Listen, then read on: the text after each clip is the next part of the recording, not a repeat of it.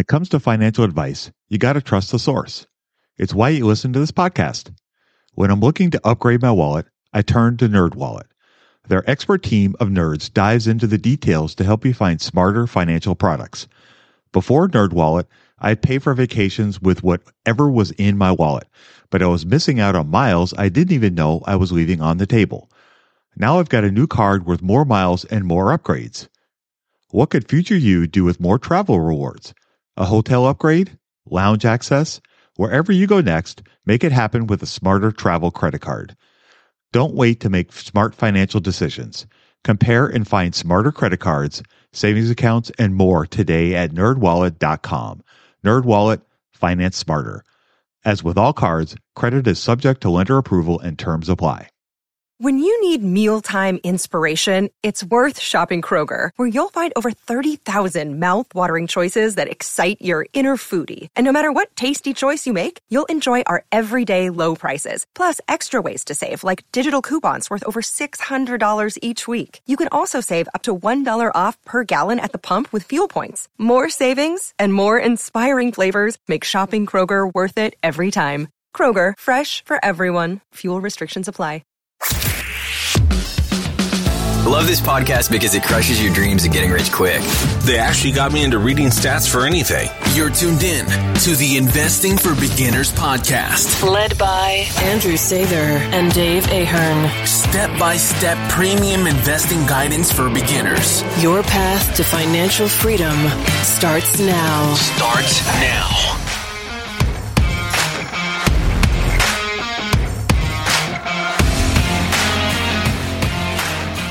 All right, folks, welcome to Investing for Beginners podcast. Today we have episode 241. Today, Andrew and I are going to answer two great listener questions, and then we're going to have a little segue from that and talk about some valuation stuff. So don't worry, we're not going to go too deep into the weeds, but we just wanted to give you kind of an overview of how you can think about valuing companies now and going forward. So let's go ahead and take a look at the first question. So this is from Twitter. It's from Kevin. Handle is at Dan Flashes FF. Is it better to pick one index, S&P 500 versus total US market and put 100% of my investable dollars into it to maximize compounding or hold both funds equally, i.e. $250 a month into one or 125 month into each both. So Andrew, what are your thoughts on Kevin's great question? Let's maybe define it first for people who are more on the beginner level. An index fund is simply a group of stocks. So if you're talking about the market or the S&P 500, those are the 500 businesses, some of the biggest businesses in the world. So that's the S&P 500. There's two probably the two most popular index funds which hold these huge baskets of big businesses is the S&P 500 and the other one is the total market fund, which I think Vanguard has that. And actually, that one that's actually more popular than the even the S and P 500 one, believe it or not. But interesting. The other one that Kevin talked about here is the total U.S. market. So it's like, what's the difference between the total U.S. market and the S and P 500? The total U.S. market covers any publicly traded business in the United States that is headquartered in the United States. So I don't have the exact number. I think it's probably somewhere 2,000, 3,000 stocks. No, it's probably more than that. It's probably four or 5,000. So you're talking about a lot more stocks than S&P is just 500. And the S&P 500, by the way, has some stocks that are not headquartered in the United States. I think big ones would be like Accenture comes to mind. There are some big businesses in the S&P 500 that are not headquartered in the United States, but as of now, most of those are in the United States. So his question is, do I want to put all of it, all of my money into the S&P? Do I want to put all of it into the total US market? There's not going to be a, right or wrong answer to this because it all depends. It all depends when you buy it, when you sell it. So sometimes the S&P 500 is the best investment there is. Sometimes it's too expensive, and if you buy it when it's too expensive, you fast forward 5 or 10 years and you're not going to do as well. So understand that one of the things about investing in the stock market that can be frustrating is the timing can make a big difference. You could buy the best business in the world, but if you buy it at the wrong time when it's too expensive, you won't do as well. So that's kind of my first thought about S&P 500 versus US market. What is your kind of initial take on it?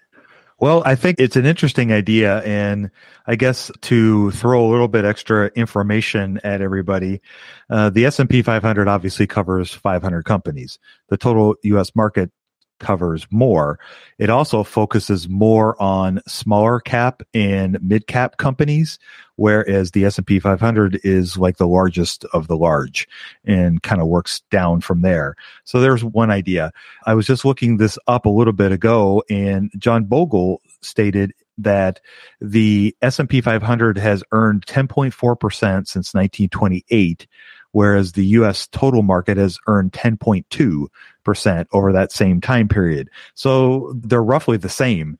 And so if you look at historically the returns, I think they're probably going to, they're, they're going to even out a little bit. And some reason for that is that a lot of the companies in the S&P 500 are also going to be in the total US market. So you're going to get some overlap. You're definitely going to have an Apple in both.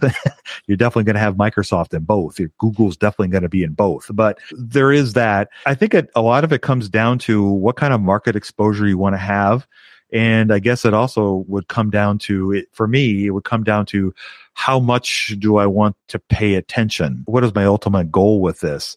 And I guess if I was trying to be more diversified, I guess I would probably look maybe outside of the US as a possibility or into something else that may be more fixed income related, i.e. bonds. So not necessarily, you know, looking at just stocks, but maybe looking at some other things outside of that, i.e. bonds. I'm not talking about crypto, but just look at more fixed income assets as an alternative investment. You also maybe could look at different sectors too, because the S&P 500 is not going to contain every sector to a large degree. I think we were just talking to Brad Thomas. There's one REIT, I believe, in the S and P 500. Is that correct? Or am I wrong on that? I could no, be there's wrong. way more. Like okay, all right, all right. So scratch that. But for me, if I was looking at this, I guess I would probably pick one or the other, and then maybe look at something else to diversify if that's really what I'm looking to do. You could argue that you are getting diversified if you have smaller and more mid cap stocks in there too. So there is that idea as well. I don't think you're going to go wrong by doing it either way that Kevin is asking about.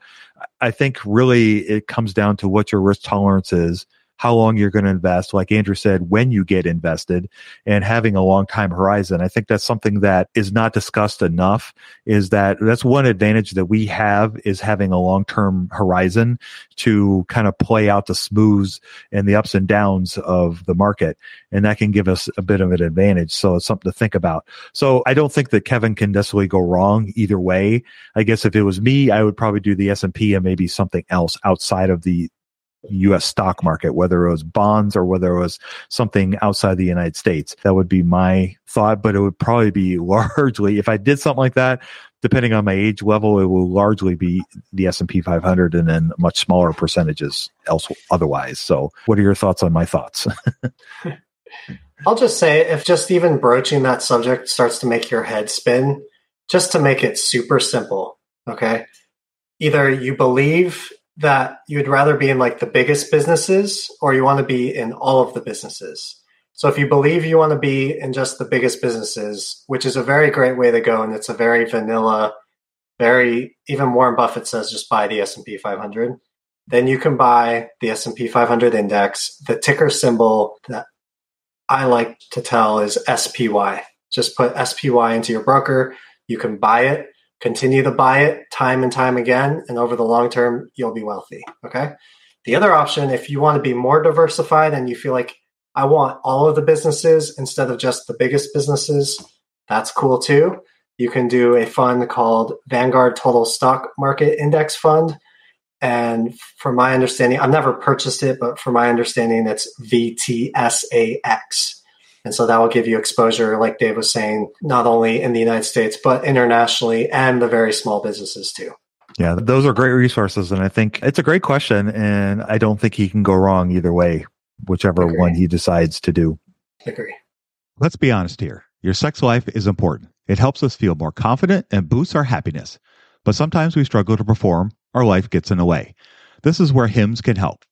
With their convenient and discreet online platform, you can get help for your erectile dysfunction from the comfort and privacy of your own home.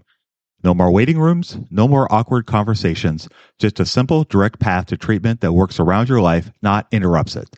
Invest in your health today. HIMS is changing men's healthcare by providing access to affordable sexual health treatments from the comfort of your couch. HIMS provides access to doctor trusted ED treatment options such as chewable hard mints, brand name treatments like Viagra, or generic alternatives for up to 95% cheaper. The process is simple and 100% online, no uncomfortable doctor visits. Answer a series of questions on their site, and a medical provider will determine the right treatment option. If prescribed, your medication ships to you free, no insurance is needed. If ED is getting you down, it's time you join the hundreds of thousands of trusted HIMS subscribers and get treated. Start your free online visit today at hims.com slash investing. That's H-I-M-S dot com slash investing for your personalized ED treatment options. hims.com slash investing.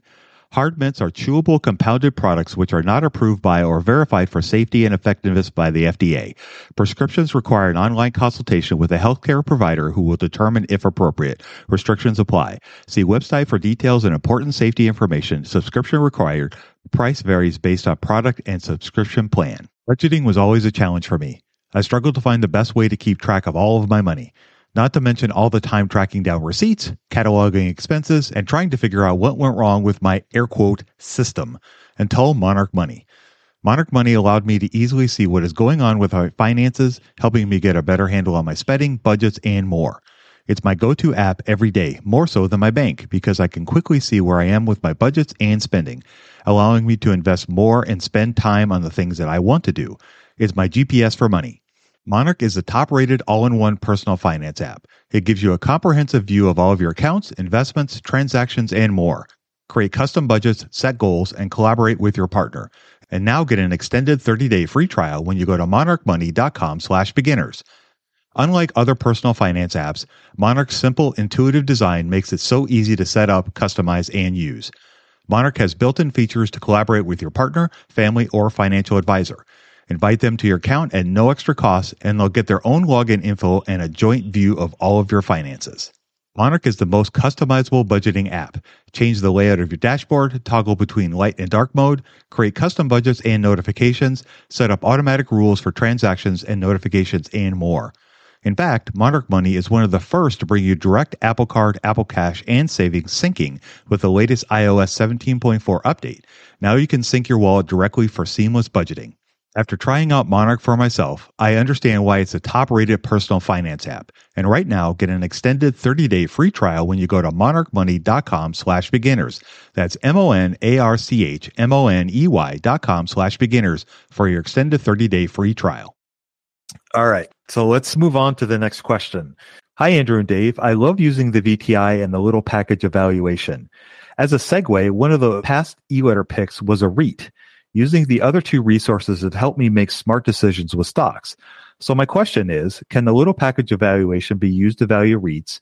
And can the VTI be used to avoid value traps in REITs? If not, what are some resources I could use to do this? Thanks, Nate. All right. So, Andrew, what is your thoughts on Nate's great question? Uh, do you want to give like a basic overview of what the little package of valuation is? We probably don't discuss what it is enough because it's not necessarily for beginners, but people have found it useful. Yeah, for sure. So the little package of valuation is kind of what it sounds like. It's a combination of different tools that you can use to help you value companies.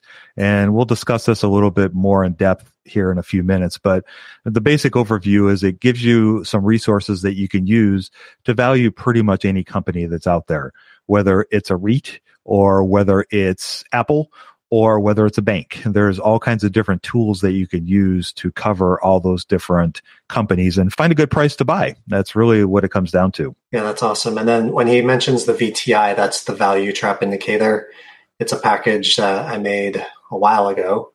And among other things, you also can use it to evaluate a business. If the numbers are telling you that the business's financials are deteriorating, then the VTI will tell you stay away from this stock.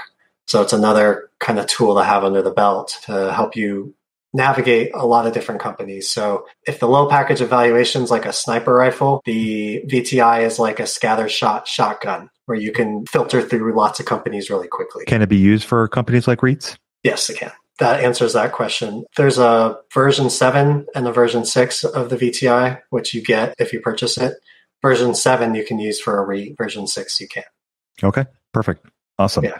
And for the little package. The little package you can definitely use to value REITs. Absolutely. There's lots of great tools that you can use to value, like I said earlier, just about any company that you're interested in valuing. So I think that's probably a good segue for us to maybe talk a little bit about not necessarily just what's in the little package of valuation, but maybe how we approach looking at companies that we want to buy. What are some of the tools that we can help not only sort through those companies, but also try to determine what is a good price to pay for a company. That's important. It's not the most important thing, but it's definitely probably in the top two or three.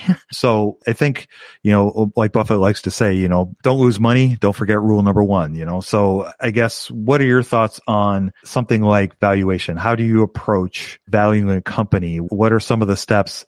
Uh, let's say, let's just throw out a company. Let's say that you were going to value Meta. How would you value Meta? You don't need to give us like the hoary, de- the gory details of right. the numbers, but just like how would you look at valuing a company like that? I think when investors hear valuation, they think of some of the shortcut tools, things like price to earnings or the PE ratio.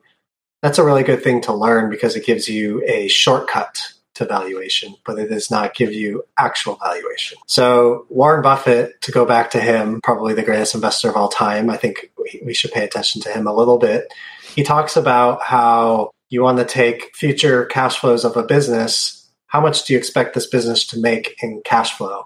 And then you discount that to the present. What that means is how uncertain are those cash flows? And then how much in the future are they? Because a dollar today is worth more than a dollar in 10 years. If you wanted evidence of that, you could just look at inflation numbers over the past several months.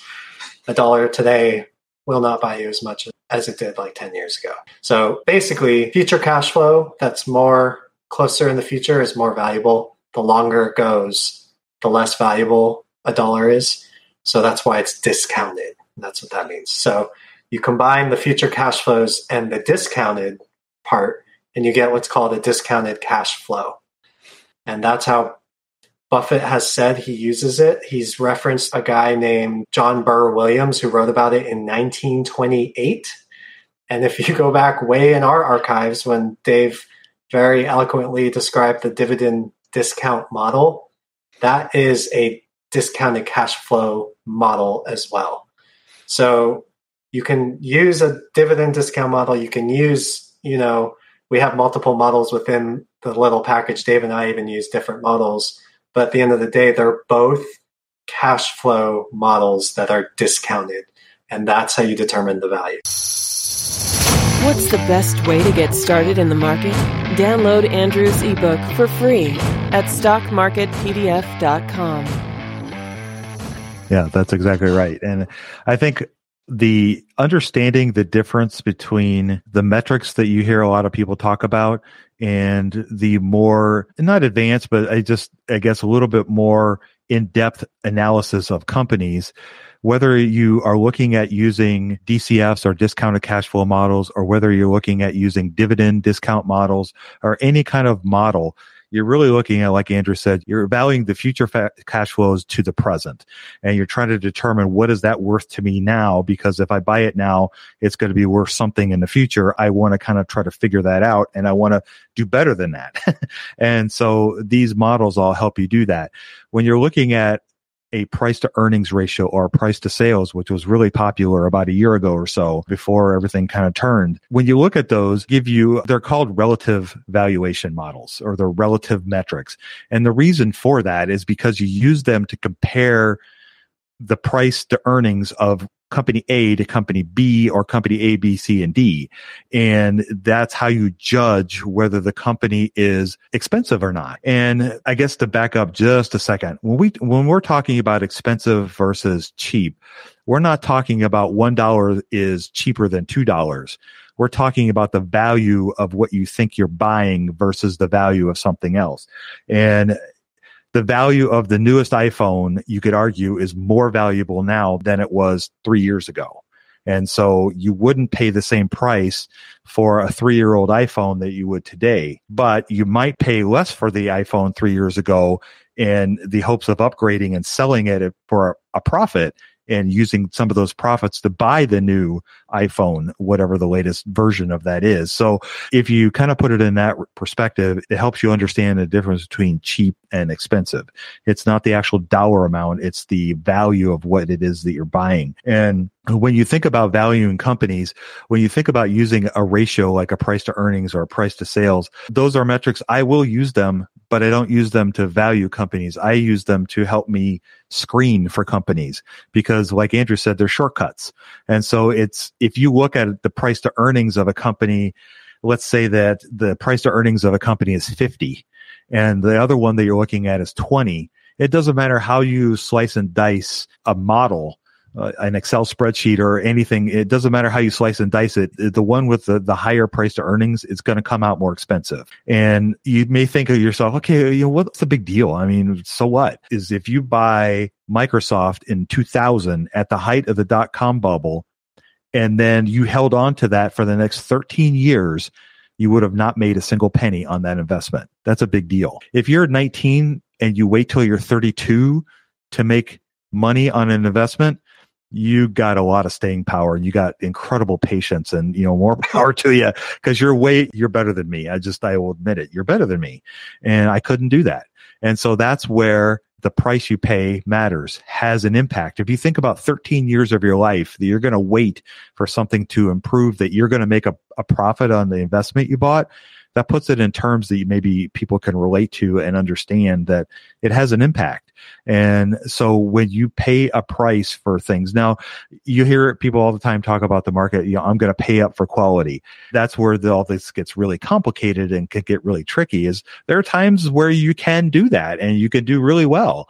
And there's a lot of times where you may get lucky and buy things. I know it's happened to me and it's happened to millions of investors, but when you're thinking about valuing companies, you have to think about the price you pay matters. And so using, you know, price to earnings, price to book, price to sales, price to free cash flow, EV to EBITDA, all these different acronyms and metrics you can throw out there. They, uh, they're helpful and they can help you find companies that are good to further investigate. But if you really want to value a company, you have to kind of dig into the numbers and you have to really kind of understand what the business is doing and where you think and where they think they're going to go in the future. And nobody has a crystal ball. None of us can predict where a company is going to go, but that's really kind of where the rubber meets the road when you're trying to, to make investments. And I will say this, this is one of the things that Andrew has, has done really religiously. And this is one of the things that kind of really separates him from other investors is that he's very diligent about, you know, doing a lot of work to try to determine what the values of these companies are.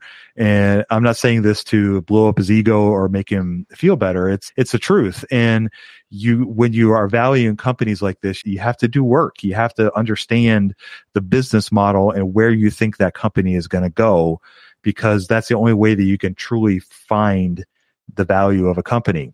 You think about Warren Buffett and you think about Charlie Munger and some of these great investors. They are buying and trading things on a daily basis. In a lot of cases, they're sitting and thinking about these companies that they buy for years, if not decades, before they actually pull the trigger on an investment. And to say that they have the knowledge of an American Express is kind of an understatement. And so I think that's the thing you have to think about when you're trying to work through valuing companies and whatnot. But to kind of go back to the little package of valuation, in the little package of valuation, there's a lot of different tools that you can use. So Andrew was mentioning that he and I kind of use different models and we kind of do, but there's also when you value companies, you can't, it's not one size fits all. You have to think about a bank and the business model that the bank operates in has requires you to use a different model because those cash flows that Andrew was discussing earlier are completely different from a bank than they are from Apple.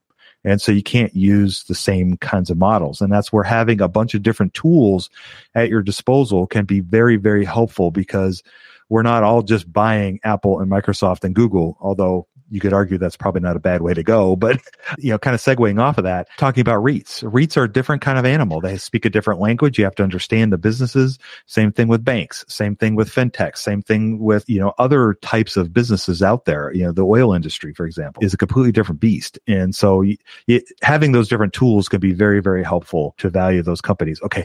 I talked a lot. Andrew needs to talk now. Uh, was good. Like you said, lots of different tools for lots of different applications. But at the end of the day, there's basically. When it comes to financial advice, you got to trust the source. It's why you listen to this podcast. When I'm looking to upgrade my wallet, I turn to NerdWallet. Their expert team of nerds dives into the details to help you find smarter financial products. Before NerdWallet, I'd pay for vacations with whatever was in my wallet, but I was missing out on miles I didn't even know I was leaving on the table. Now I've got a new card worth more miles and more upgrades. What could future you do with more travel rewards? A hotel upgrade? Lounge access? Wherever you go next, make it happen with a smarter travel credit card. Don't wait to make smart financial decisions. Compare and find smarter credit cards, savings accounts, and more today at nerdwallet.com. Nerdwallet, finance smarter. As with all cards, credit is subject to lender approval and terms apply. This episode is brought to you by Shopify. Whether you're selling a little or a lot, Shopify helps you do your thing, however you cha-ching. From the launch your online shop stage, all the way to the we just hit a million orders stage. No matter what stage you're in, Shopify's there to help you grow. Sign up for a $1 per month trial period at shopify.com slash special offer, all lowercase. That's shopify.com slash special offer. The excess returns model and the DCF model. So the DCF model that we're talking about, the discounted cash flow, that's going to work for probably 80% of businesses. You have to make adjustments like you mentioned the oil, the energy, it's very cyclical. So you have to account for that because their cash flows are so volatile. So there's other ways to make adjustments to that, but by and large I think if unless you're looking at a financial like a bank or a real estate investment trust that is buying and selling and renting real estate. Those two would be like excess returns. Take Meta as an example. You mentioned them earlier. If we were to do a baseline DCF on them, I guess how would you start? Like trying to explain it to somebody who's never even seen a DCF before. Right. Like what's the two, three steps that you would go through and and then what's the ending result? Right. Well, I think the first thing that I would want to do is I think the easiest way to start to look at these kinds of ideas is to understand overall which model might fit better for which company. So the first thing that I would do is I would look at the income statement and based on how the company generates revenue will tell me how I need to value the company. So for example, Meta is more of a air quote traditional business where they generate revenues, they have cost of goods sold, they have they have operating costs and all that gobbledygook in the income statement leads to the bottom line, which is the net income, which flows to the free cash flow or the cash flow statement of the business. So I can determine fairly quickly that using a DCF for a company like Meta would make perfect sense.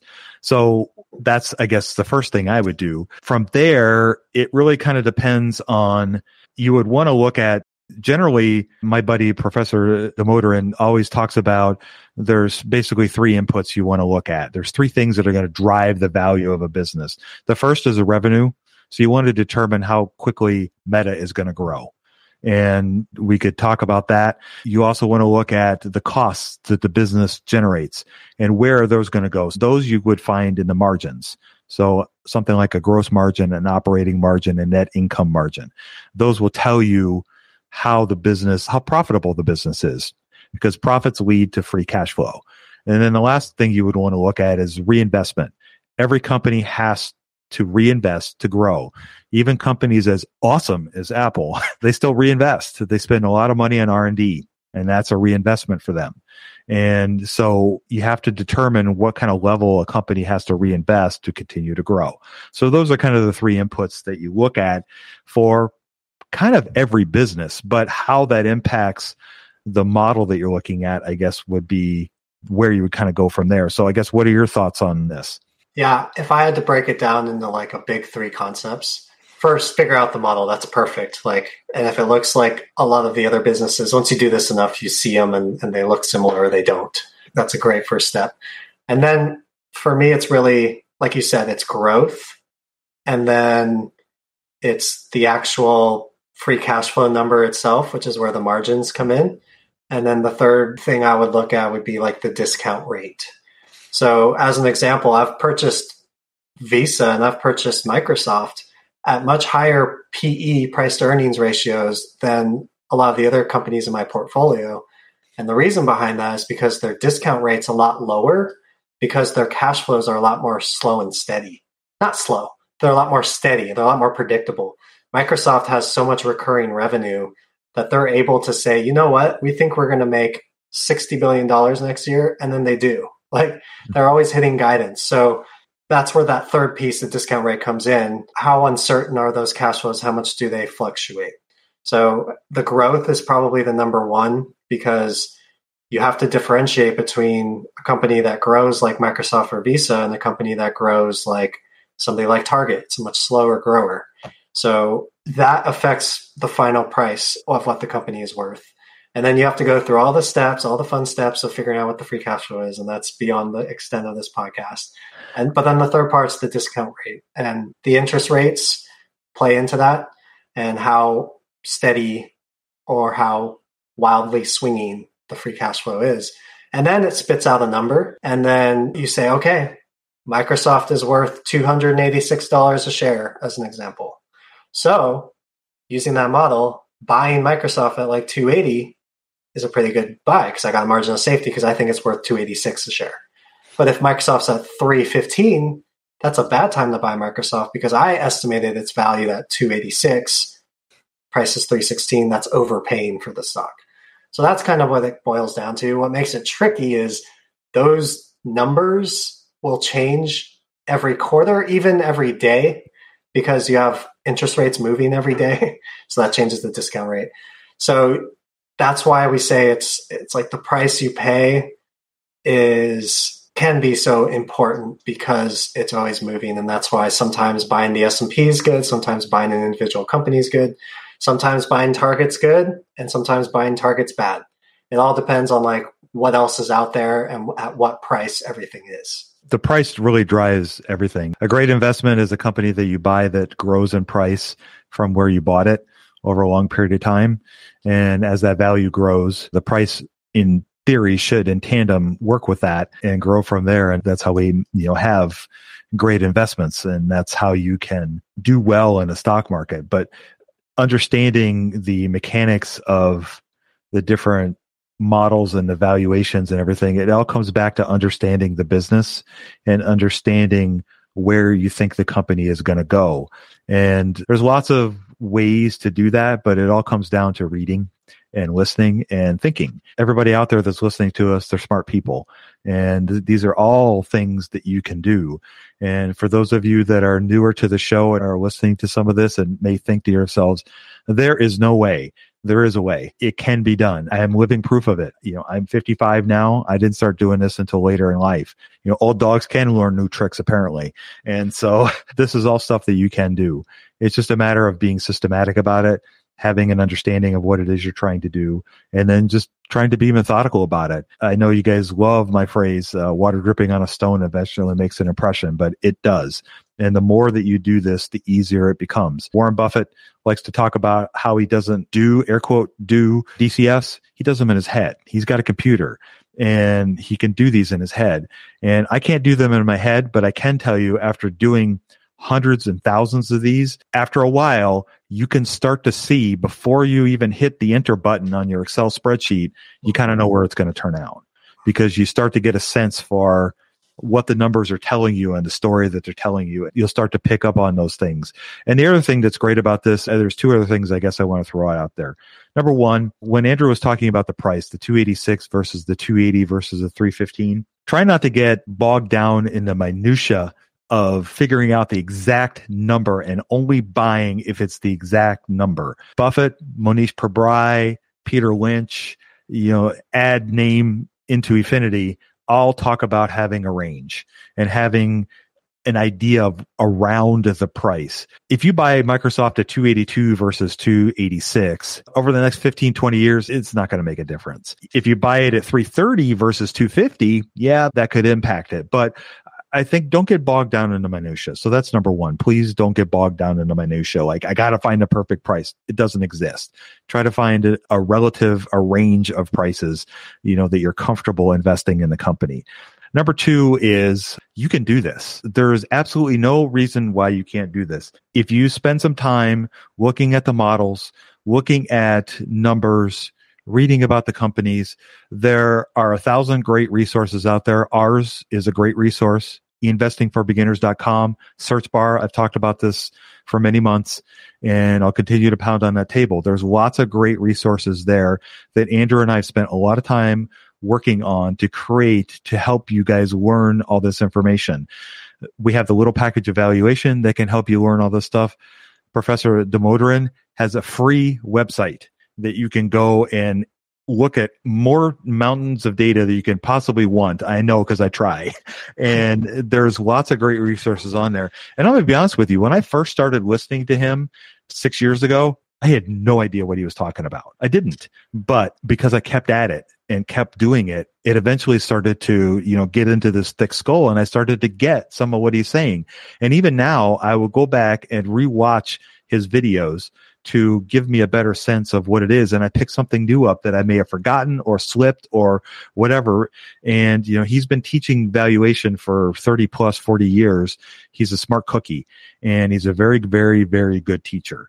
And like I said, the videos are free on YouTube. You can go to his website and get them that way as well. So there's lots of great resources out there to help you do this. And if this is something that's important to you, it's important to learn this stuff. And it's not talked about a lot because a lot of people poo poo it, but it is it, it is important. And the, the best investors out there, that's the way they do it. So if it's good enough for Warren Buffett, it's good enough for me. So with that, I will go ahead and wrap up our conversation for today. I want to thank everybody for sending us those great questions. We really enjoyed answering those. They're great. Keep them coming. And again, if you are looking to learn more about all the things that we talked about, and if you're overwhelmed, please go to investingforbeginners.com type in PE ratio, type in relative valuation, type in DCF models, or just type in income statement. And you can learn all about those things as you listen to the show, and it'll help you get better one step at a time every day. If you grind 1% better every day, you're going to be shocked how much better you're going to get. So without any further ado, I'll go ahead and sign us off. You guys go out there and invest with a margin of safety, emphasis on the safety. Have a great week. We'll talk to y'all next week. We hope you enjoyed this content. Seven Steps to Understanding the Stock Market shows you precisely how to break down the numbers in an engaging and readable way with real life examples. Get access today at stockmarketpdf.com. Until next time, have a prosperous day. The information contained is for general information and educational purposes only. It is not intended for a substitute for legal, commercial, and or financial advice from a licensed professional. Review our full disclaimer at einvestingforbeginners.com. It is Ryan here and I have a question for you. What do you do when you win? Like are you a fist pumper? A woohooer, a hand clapper, a high fiver. I kind of like the high five, but if you want to hone in on those winning moves, check out Chumba Casino. At ChumbaCasino.com, choose from hundreds of social casino style games for your chance to redeem serious cash prizes. There are new game releases weekly, plus free daily bonuses. So don't wait. Start having the most fun ever at ChumbaCasino.com. No purchase necessary. VGW. Void were prohibited by law. See terms and conditions. 18 plus. It's time for today's Lucky Land horoscope with Victoria Cash. Life's gotten mundane, so shake up the daily routine and be adventurous with a trip to Lucky Land. You know what they say. Your chance to win starts with a spin. So go to LuckyLandSlots.com to play over 100 social casino-style games for free for your chance to redeem some serious prizes. Get lucky today at LuckyLandSlots.com. Available to players in the U.S., excluding Washington and Michigan. No purchase necessary. VGW Group. Void were prohibited by law. 18 plus. Terms and conditions apply.